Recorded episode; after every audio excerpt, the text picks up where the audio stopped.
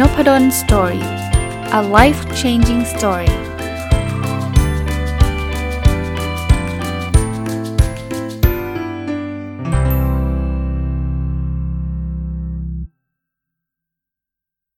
สวัสดีครับ ยินดีต้อนรับเข้าสู่ Nopadol's Story Podcast นะครับ เปิดปีใหม่มาอาจจะเป็นเรื่องวิชาการสักนิดหนึ่งเลย เหตุผลไม่ใช่อะไรฮะ ก่อนปีใหม่เนี่ย มีท่านหนึ่งได้กรุณาถามมาในinbox นะครับ ว่าอยากให้อาจารย์ช่วย เล่าเทคนิคการอ่านงานวิจัยให้หน่อยนะครับ ถ้าจำไม่ผิดน่าจะเป็น comment สัก comment หนึ่งในโพสต์ผมนะครับ แล้วผมก็บอกว่าโห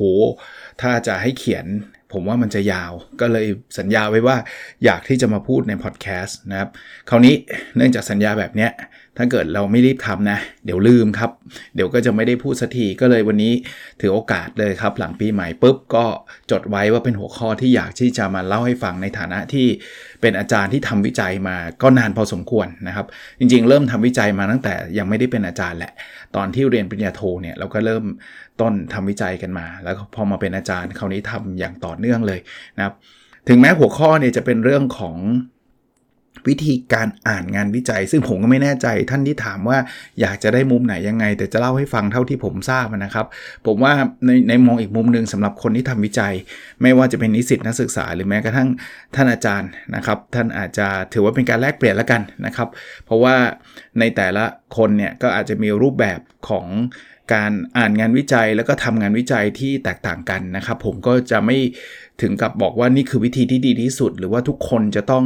ทำตามที่ผมพูดนะฮะแต่ว่าอันนี้ก็จากประสบการณ์เอามาแลกเปลี่ยนนะครับ เริ่มแรกก่อนเลยครับ แล้วแต่ดิสซิปลินหรือว่าจะเรียกว่าสาขาของแต่ละสาขาตรงนี้อาจจะไม่ได้เหมือนกัน 100%นะครับผมจะขออนุญาตพูดในมุมของสาขาที่เกี่ยวข้องกับบริหารธุรกิจ แม้กระทั่งบริหารธุรกิจนะต้องเรียนตรงๆนะฮะเราก็ยังมีสาขาย่อยนะการตลาด การเงินบัญชี operation management ซึ่งเป็นสาขาของผมเองเนี่ยก็อาจจะมีวิธีการเขียนหรือวิธีการอ่านที่แตกต่างกันออกไป เพราะนั้นอีกครั้งนะไม่ได้ confirm ว่านี่คือวิธีที่ดีที่สุดสำหรับบริหารธุรกิจเช่นเดียวกันกำลังจะเล่าว่า งานวิจัยเนี่ยพอเราเปิดบทความขึ้นมาเนี่ยส่วนใหญ่มันจะมี 5 ส่วนหลักๆ 5 ส่วนหลักๆ ทั้งคนเขียนและคนคนอ่านเนี่ยก็น่าจะรู้จะเรียกว่าสตรัคเจอร์ของมันสักนิดหนึ่งก็ไม่ได้แปลว่าเอ๊ะอาจารย์ไม่เห็นเลย บทความผมไม่เห็นเป็น 5 ส่วนเลยบทความผมมี 4 ส่วนมาความผมมี 3 ส่วนก็แล้วแต่ แต่ว่าเนื้อหาไม่ไม่น่าจะหนีจากนี้ ส่วนแรกเราเรียกว่า introduction introduction คือบทนำนะครับ ถ้าใครอ่านงานวิจัยเนี่ยบทนำจะบอกอะไร บทนำเนี่ยจะบอกว่าทำไมต้องทำงานวิจัยเรื่องนี้สำหรับคุณนักวิจัยเนี่ยการเขียนบทนำมีความสำคัญและจำเป็นมากๆนะครับ เพราะว่าถ้าเรายังไม่เขียนไปโดยโดยที่คนอ่านเขายังไม่รู้ว่าแล้วตกลงจะทำวิจัยไปทำไมเนี่ยเขาจะไม่อ่านบทถัดไปหรือว่าเเนื้อหาข้างใน เขาจะรู้สึกว่าไม่เห็นมีประเด็นที่จะต้องทำวิจัยเลย เพราะฉะนั้นเนี่ย การอ่านงานวิจัยเนี่ย ถ้าอ่าน introduction เนี่ย อ่านแล้วเราต้องสกัดออกมา หรือว่าต้องทำให้ให้เราเข้าใจได้ว่างานวิจัยเนี้ยมีความสำคัญยังไง ปัญหาที่เราต้องการจะตอบเนี่ยคืออะไรนะครับ ดังนั้นถ้าเกิดใครเป็นคนอ่านงานวิจัย หยิบมาปุ๊บอ่านบทแรกเนี่ย อ่านแล้วยังเรื่องนี้ไม่เคลียร์แปลว่า ข้อ1นนะในมุมของคนเขียนอาจจะเขียนไม่ดี อาจจะเขียนไม่ดี หรือข้อ2เนี่ยอาจจะเป็นเพราะเราเอง ที่ขาดความรู้ในเชิงลึกในฟิลนั้นๆ งานวิจัยบางงานเนี่ยต้องต้องเรียกว่าอ่านยากบางงานบางอ่านบางงานอ่านง่ายนะครับ แต่ว่าบทแรกเนี่ยถ้าเกิดนักวิจัยทำหน้าที่ได้ดีเพียงพอเนี่ยผมคิดว่าคนอ่านเองจะต้องเข้าใจละว่างานวิจัยเนี้ยมันมันมันมีความสำคัญหรือมีความจำเป็นอย่างไรนะครับ คราวนี้พอผ่านบท introduction introduction คือบทนำไปแล้วเนี่ย บทที่2เนี่ยเขาเรียกว่า literature review จะเรียกว่าเป็นส่วนที่2กันแล้วกันแล้วงานวิจัยบางทีก็เป็นเล่มหนาๆ บางทีมันอาจจะเป็นแค่บทความแต่ว่าไม่ค่อยหนีกัน literature review หรือว่าการทบทวนวรรณกรรม หรือการทบทวนงานวิจัยที่เกี่ยวข้องเนี่ยมีหน้าที่หลายประการนะครับ ประการแรกเนี่ยสำหรับคนอ่านกันนะ เพราะว่าคนถามผมเนี่ยเขาให้เขาเขาถามว่ามีวิธีการอ่านงานวิจัยยังไง คนอ่านเนี่ยการอ่าน literature review หรือการทบทวนวรรณกรรมทบทวนงานวิจัยที่เกี่ยวข้องเนี่ยจะได้รับการปูพื้นฐานว่ามีใครทำอะไรมาแล้วบ้าง พูดง่ายๆว่าเราอะไม่ใช่เอ็กซ์เพรสหรือว่าไม่ใช่ผู้เชี่ยวชาญทางด้านนี้ เราอ่านแล้วเราจะเริ่มเห็นภาพใหญ่ว่าเอาละสมมุติว่าคนทำวิจัยเรื่องอปัจจัยที่ส่งส่งผลต่อแรงจูงใจในการทำงานสมมติ เขาก็จะรีวิวให้ฟังว่ามันมีงานวิจัยที่เกี่ยวข้องกับเรื่องอแรงจูงใจในการทำงาน เรื่องอะไรบ้าง มันเหมือนกับเขาค่อย ๆ ต่อจิ๊กซอให้เราเห็น มันมีปัจจัยที่1นนะที่เรียกว่าแบบนี้ปัจจัยที่ 2 นะ ที่เรียกว่าแบบนี้ปัจจัยที่ 3 นะ ที่เรียกว่าแบบนี้นู่นนี่นั่น เพราะฉะนั้นคนอ่านอย่างแรกควรอ่าน literature review แล้วแล้ว เป็นการปูพื้นนะพูดง่ายๆยกเว้นว่าท่านเป็น expert ท่านเป็นผู้เชี่ยวชาญที่แบบว่าโอ้โหไม่ต้องอ่านก็รู้แล้วว่าคนใน field เนี้ยคนในสาขาเนี้ยเขาทำอะไรกันอยู่บ้าง แต่ยังไงก็ตามเนี่ยผมคิดว่าน้อยคนนะที่จะเป็น expert ขนาดที่ว่าไม่ต้องอ่านก็เข้าใจหมด ผมเองทำวิจัยเรื่องเกี่ยวข้องกับการวัดผลองค์กรมาตลอด เวลาอ่านงานวิจัยผมก็อ่านนะครับ part เนี่ยเพราะอะไรครับเพราะว่างานวิจัยมันมีใหม่ ๆ มาตลอดครับสำหรับคนเขียนงานวิจัย part เนี้ยคุณต้องเขียนให้ให้ให้เห็นภาพนะครับ ให้เห็นภาพว่ามันมีใครทำอะไรใน field นี้นะ ไม่ใช่สเปะสปะมั่วซั่วไปหมดใน field นี้ ซึ่งการทำแบบนี้จะทำไม่ได้เลยถ้าบทที่ 1 หรือว่าเรื่อง introduction หรือบทนำมันไม่ชัด ถ้าบทนำมันไม่ชัด เราก็ไม่รู้จะรีวิวอะไร เราก็จะสเปะสปะ แต่ถ้าบทนำชัด เช่น อยากรู้นะว่าทำไมคนถึงมีแรงจูงใจภายในในการทำงานอย่างเงี้ยพอบทนำมันเห็นความสำคัญปุ๊บบท ที่ 2 หรือว่าส่วนที่2เนี่ยไอ้ literature review เนี่ยมันจะค่อยๆประกอบร่างสร้างตัวขึ้นมาว่า มันมีคนศึกษาเรื่องไหนมาบ้าง มันมีปัจจัยอะไรบ้างที่เกี่ยวข้อง เพราะฉะนั้นคนอ่านประโยชน์อันแรกก็คือได้เห็นภาพใหญ่ แต่การเห็นภาพใหญ่ยังไม่พอครับ literature review ที่ดี หรือว่าการทบทวนวรรณกรรมที่ดีเนี่ยมันต้องทำให้เราเห็นแกลบด้วยคำว่าแกลบแปลว่าช่องว่าง เพราะว่าถ้ามันมีงานวิจัย ที่มีคนทำเยอะแยะ แล้วตอบโจทย์วิจัยที่เราเขียนไว้ในบทนำเรียบร้อยแล้ว แปลว่ามันไม่จำเป็นที่ไปทำงานวิจัยซ้ำไงเราเราจะไปทำอีกทำไมจริงไหมในเมื่อมันมีคนตอบโจทย์มาหมดแล้ว มันมีโหมีงานวิจัยบน 20-30 งานที่ทำเรื่องที่เราอยากรู้ คุณก็ผลที่ได้ไปใช้เลยสิ คุณไม่จำเป็นที่ต้องมานั่งทำงานวิจัยนี้ใหม่ แต่ถ้าเกิดมันเป็นงานวิจัยที่มันจำเป็นต้องทำใหม่ แสดงว่า เราอาจจะพูดถึงปัจจัย 1 2 3 4 5 แต่ว่ายังไม่เคยมีใครบอกเลยนะ ว่าปัจจัยไหนส่งผลมากที่สุดอย่างเงี้ยมันยังมีแกลบอยู่ คนนั้นก็บอกว่า A ส่งผล คนนี้ก็บอกว่า B ส่งผล คนนี้ก็บอกว่า C ส่งผล แต่ยังไม่เคยมีใครเลย ที่เอา A B C มาวิเคราะห์พร้อม ๆ กัน แล้วมาเรียงลำดับกันว่าอะไรส่งผลมากส่งผลน้อย อันนี้ยกตัวอย่าง นี่คือแกลบนะครับแกลบก็คือช่องว่างงานวิจัย เพราะนั้นอ่านบทที่ 2 นอกจากการปูพื้นแล้วนะ ให้เราเข้าใจแล้วนะว่ามีใครทำอะไรแล้วเนี่ยคนเขียนงานวิจัยที่ดีเนี่ยก็จะสามารถชี้ให้เห็นได้ว่ามันยังมีช่องว่างอยู่ นี่คือเหตุผลที่เราจำเป็นที่จะต้องอุดช่องว่างนี้ เพื่อจะตอบโจทย์วิจัยตอบคำถามงานวิจัยที่เราเขียนไว้ในส่วนที่ 1 ซึ่งมันคือบทนำเพราะนั้นคนอ่านอ่าน literature review แล้วก็ควรจะต้องเห็นแกลบบางที่ บางงานวิจัยเขาจะเขียนออกมาชัด ๆ เลย ว่างานวิจัยนี้มีแกลบดังต่อไปนี้ที่เราจะปิดมีแกลบก็คือมีช่องว่าง ดังต่อไปนี้ที่จะปิดบางบางงานวิจัยไม่ได้เขียนออกมาชัดๆ แต่เราอ่านแล้วเนี่ยเราต้องอิมพลายหรือว่าสามารถสรุปได้ว่าอ๋อมันมีเรื่องนี้ที่ยังไม่มีคนแตะอ่านี่คือเหตุผลที่เราจะอ่านงานวิจัยชิ้นนี้คราวนี้มาถึงส่วนที่ 3 ส่วนที่3เนี่ยจะเป็นส่วนเขาเรียกว่า research methodology เป็นส่วนของวิธีวิจัย การที่เราจะไปปิดแกลบหรือว่าจะไปอุดช่องว่างของงานวิจัยที่ยังไม่มีคนทำเพื่อตอบโจทย์เนี่ยหรือบางทีมันอาจจะเป็นงานวิจัยที่มันขัดแย้งกัน คนนี้บอกว่าอันนี้ส่งผลอีกคนนึงบอกว่ามันไม่ส่งผลแล้วเราไม่แน่ใจว่าตกลงมันส่งไม่ส่งเนี่ยมันก็ต้องมีวิธีในการทำวิจัย ซึ่งตรงนี้เนี่ยเป็นวิชาวิจัยเลยครับ ถ้าใครอยากเรียนรู้เรื่องนี้ก็ต้องไปศึกษาวิชาวิธีวิจัยเป็น1วิชาเลยนะครับ บางที่ก็ 3 หน่วยกิจ บางที่ก็ 6 หน่วยกิจ มีตำราเยอะแยะมากมาย เพราะงานวิจัยมันมีหลายรูปแบบมากๆ เอาเป็นเป็นค่าใหญ่ ๆ ก่อนนะ ค่าใหญ่ ๆ ก็จะเป็นเรื่องของ quantitative กับ qualitative quantitative ก็คืองานวิจัยเชิงปริมาณ qualitative คืองานวิจัยเชิงคุณภาพ เนื่องจากเราไม่ได้มีเวลามานั่งเจาะลึกว่ามันคืออะไรแตกต่างกันยังไง มีกี่วิธีเนี่ย เอาง่ายๆเบสิกคือเชิงปริมาณก็คือเก็บข้อมูลมาเป็นตัวเลข แล้วก็ใช้เครื่องมือทางสถิติต่างๆ ในการวิเคราะห์ว่า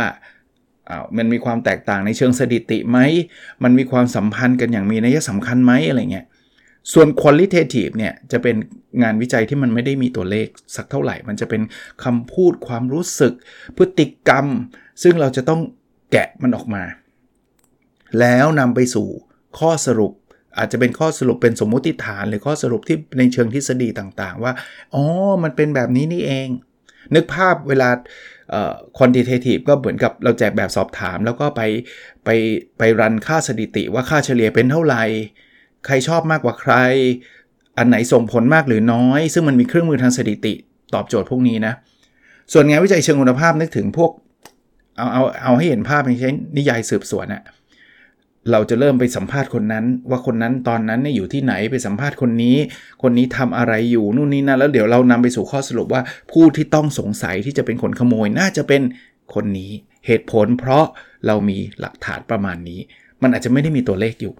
นะยกตัวอย่างอันนี้ยกตัวอย่างนะครับ ส่วนที่3เนี้ยต้องใช้ความรู้ ถ้าเป็นงานวิจัยเชิงปริมาณก็ต้องมีความรู้ในเชิงสถิติ ถึงเราเราถึงจะรู้ได้ว่า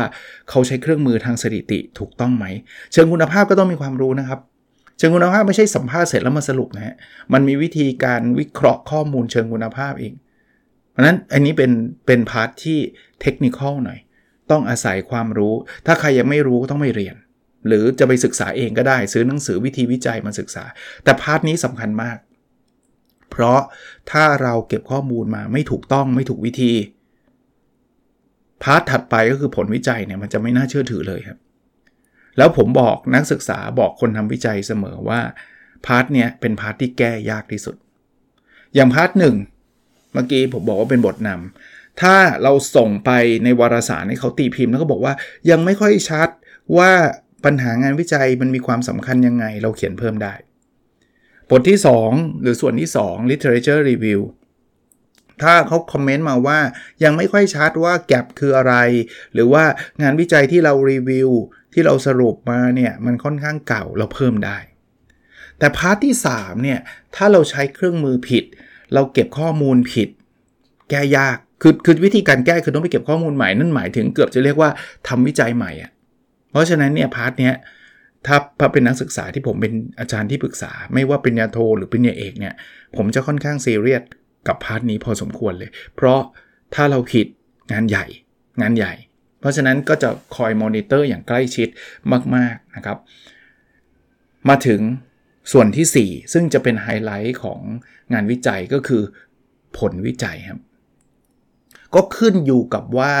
งานวิจัยเราเลือกเป็นเชิงปริมาณหรือเชิงคุณภาพหรือทั้ง 2 แบบ ผลมันก็จะถูกรายงานออกมาตาม methodology หรือว่าวิธีวิจัยที่เราเลือกใน part ก่อนหน้านี้ในส่วนก่อนหน้านี้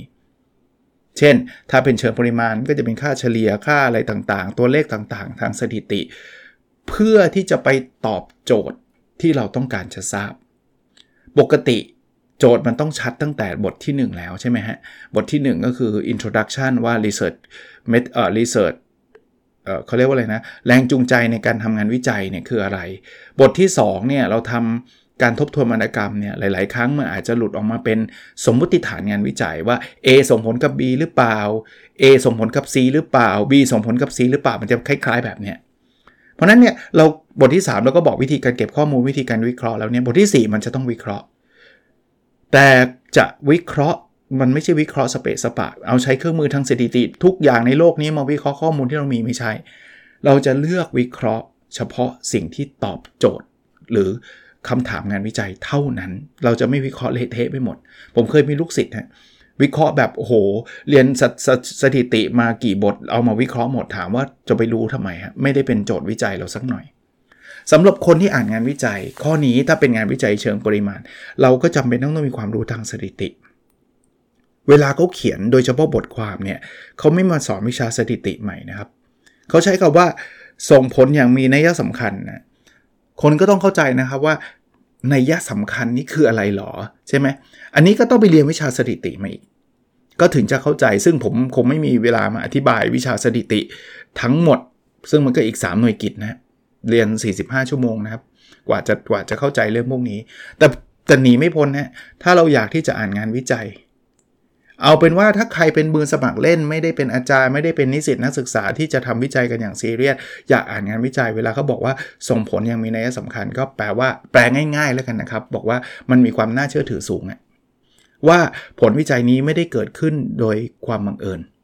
มันมีโอกาสผิดพลาดจริง แต่ว่าน้อยเอาเอาง่าย ๆ แบบนี้ เวลาเขาบอกว่าส่งผลยังมีนัยสำคัญ แต่ว่าถ้าเราจะมาดูแบบ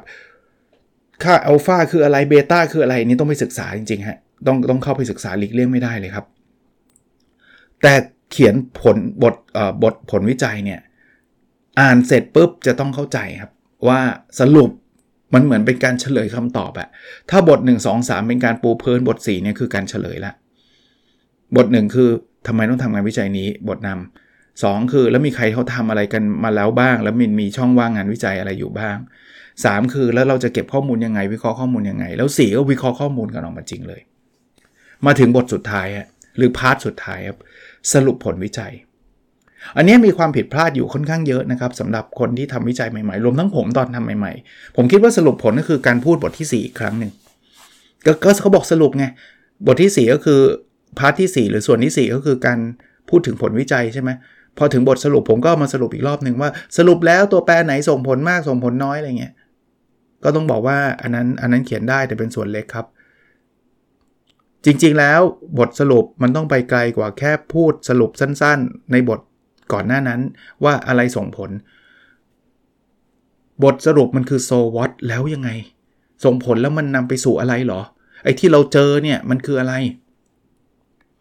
ปกติมันจะมีประโยชน์งานวิจัยอยู่ 2 แบบ ประโยชน์อันแรกเนี่ยคือประโยชน์ในเชิงทฤษฎี งานวิจัยนี้มันไปต่อยอดองค์ความรู้ใหม่ ๆ อะไรบ้าง ทุกงานวิจัยครับ มันต้องมีความใหม่อยู่ ผมไม่ได้บอกว่าเราต้องใหม่ที่สุดในโลกไม่เคยมีใครทำเลยในโลก ถ้าถ้าคุณต้องการ Nobel Prize คุณทำงานวิจัยแบบนั้น แต่ว่างานวิจัยทั่วไปมันไม่ได้ใหม่ขนาดนั้นหรอกครับ มันคือการต่อยอดต่อให้ Nobel Prize ก็ต่อยอด แต่ contribution ทางวิชาการมันสูงมากไงคุณถึงได้ Nobel Prize แต่ถ้าเป็นงานวิจัยทั่วไปเนี่ยมันจะทำให้เกิดองค์ความรู้อะไรใหม่ บางงานวิจัยเขียนไว้ชัดๆเลย theoretical contribution เป็นหัวข้อเลยฮะ บางงานวิจัยอาจจะแฝงๆอยู่ อันที่ 2 คือ practical contribution ผลประโยชน์ในเชิงปฏิบัติสำหรับคนอ่านงานวิจัยที่ต้องการเอาผลงานวิจัยเนี่ยไปใช้ประโยชน์ เช่น เป็นผู้ประกอบการอยู่ อยากที่จะเอาผลวิจัยนี้ไปใช้ประโยชน์ part ที่ท่านสามารถอ่านได้ก่อนเลยคือ part เนี่ย practical contribution เขาพบอะไร แล้วนำไปสู่ข้อเสนอแนะเชิง บริหารเชิงปฏิบัติการยังไง หลายงานวิจัยจะเขียนเรื่องนี้ไว้ชัดเจนมาก แล้วถ้าเกิดท่านแบบอยากรู้ลึกๆ แล้วเอ๊ะข้อเสนอแนะมายังไง ท่านย้อนกลับไปดูในบทผลวิจัยได้ว่า เขาพบแล้วว่า x ส่งผลต่อ y ไงเพราะฉะนั้นเขาถึงนำไปสู่ข้อเสนอว่าเวลาทำงานเนี่ยเน้นเรื่อง x เยอะๆนะ เน้นเรื่องตัวแปรนี้เยอะๆนะ เพราะว่ามันจะทำให้รายได้องค์กรเพิ่มขึ้นอย่างเงี้ยถ้าท่านจะเอาไปในเชิงการการบริหารจัดการนะ สมมุติว่าท่านเป็นผู้ประกอบการเนี่ย ท่านอยากที่จะรู้ว่าอะไรทำให้ยอดขายเพิ่มขึ้นเนี่ยไปอ่าน part นี้ก่อน ว่าเขาสรุปมาหมดเรียบร้อยแล้วเนี่ยเขาพบว่าสมมุตินะเขาพบว่าการให้วันลาเพิ่มขึ้นเนี่ยจะทำให้พนักงานทำงานได้ดีขึ้นอย่างเงี้ยท่านจะได้เอาไปใช้ได้ว่า อ๋อ โอเค เราไม่น่าไปลดวันลาพนักงานเลยจริงๆ เราควรจะให้วันเพิ่มวันลาเพิ่มก็ได้ อันนี้ผมสมมตินะ จากผลงานวิจัยเขาบอกแบบนี้อย่างเงี้ยนะครับ แล้วสุดท้ายของบทสรุปผลงานวิจัยก็จะเป็นการพูดถึงข้อจำกัด ข้อจำกัดคือสิ่งที่ไม่มีงานวิจัยไหน perfect ครับ เขาอาจจะมีข้อจำกัดว่างานวิจัยนี้เก็บ sample ได้ได้ไม่เยอะมากนักอะไรเงี้ยด้วยด้วยข้อจำกัดด้านเวลาหรือข้อจำกัดด้านอะไรงบประมาณหรืออะไรก็ตามเนี่ยทำให้เราต้องใช้แบบระมัดระวังนะ เพราะว่าจำนวน sample มันอาจจะไม่เยอะ หรือว่าข้อจำกัดเรื่องอื่นๆ เรื่อง timing ว่าเก็บข้อมูลในช่วงนี้ก็อาจจะมันอาจจะเป็นตัวแทนได้ไม่ดีสำหรับข้อมูลในทุกๆช่วงอะไรเงี้ยอ่านให้ดี แล้วเขาก็จะมีการแนะนำงานวิจัยในอนาคตนะครับ อันนี้ก็เป็นภาพใหญ่ ๆสำหรับคนที่จะอ่านงานวิจัยนะครับสำหรับคนที่เขียนงานวิจัยในอีกมุมหนึ่งผมคิดว่าท่านก็จะเห็นโครงสร้างในการเขียนงานวิจัยที่จะมีประโยชน์นะครับ เอาเป็นภาพกว้างๆเนี่ย คงประมาณนี้นะครับ ก็หวังว่าจะเป็นประโยชน์กับท่านที่ถามมาแล้วผมเชื่อว่าคนฟังผมหลายคน อาจจะอยู่ในบทบาทของนักวิจัย ไม่ว่าจะเป็นนิสิตนักศึกษาปริญญาโทปริญญาเอกปริญญาตรีไม่ค่อยได้ทำวิจัยสักเท่าไหร่แต่ก็มีนะครับ แล้วก็จะเป็นคณาจารย์ ซึ่งซึ่งอย่างที่ผมเรียนตั้งแต่ต้น ผมก็ไม่ได้เคลมว่าโอ้ต้องมาเชื่อผม 100%แล้วผมก็ไม่ได้เคลมว่าไอ้รูปแบบแบบนี้จะใช้ได้กับทุกกรณี ทุกสาขาวิชา เพราะว่าแต่ละสาขาวิชาก็จะมีความแตกต่างหลากหลายไป ผมก็บอกแบ็กกราวผมเรียบร้อยแล้ว นี่คืองานวิจัยในเชิงบริหารธุรกิจ แล้วก็เป็นภาพใหญ่ ๆ ว่ามันก็มักจะมีแนวโน้มจะเป็นรูปแบบแบบนี้นะครับ ก็เปิดมาด้วยวิชาการนิดนึงแล้วกัน แต่ว่าก็เป็นองค์ความรู้ที่ผมมีอยู่นะครับ ก็ทำวิจัยมาตลอด 20 กว่าปีนะครับ โอเคครับ วันนี้คงประมาณนี้นะครับ แล้วเราพบกันใน episode ถัดไปครับ สวัสดีครับ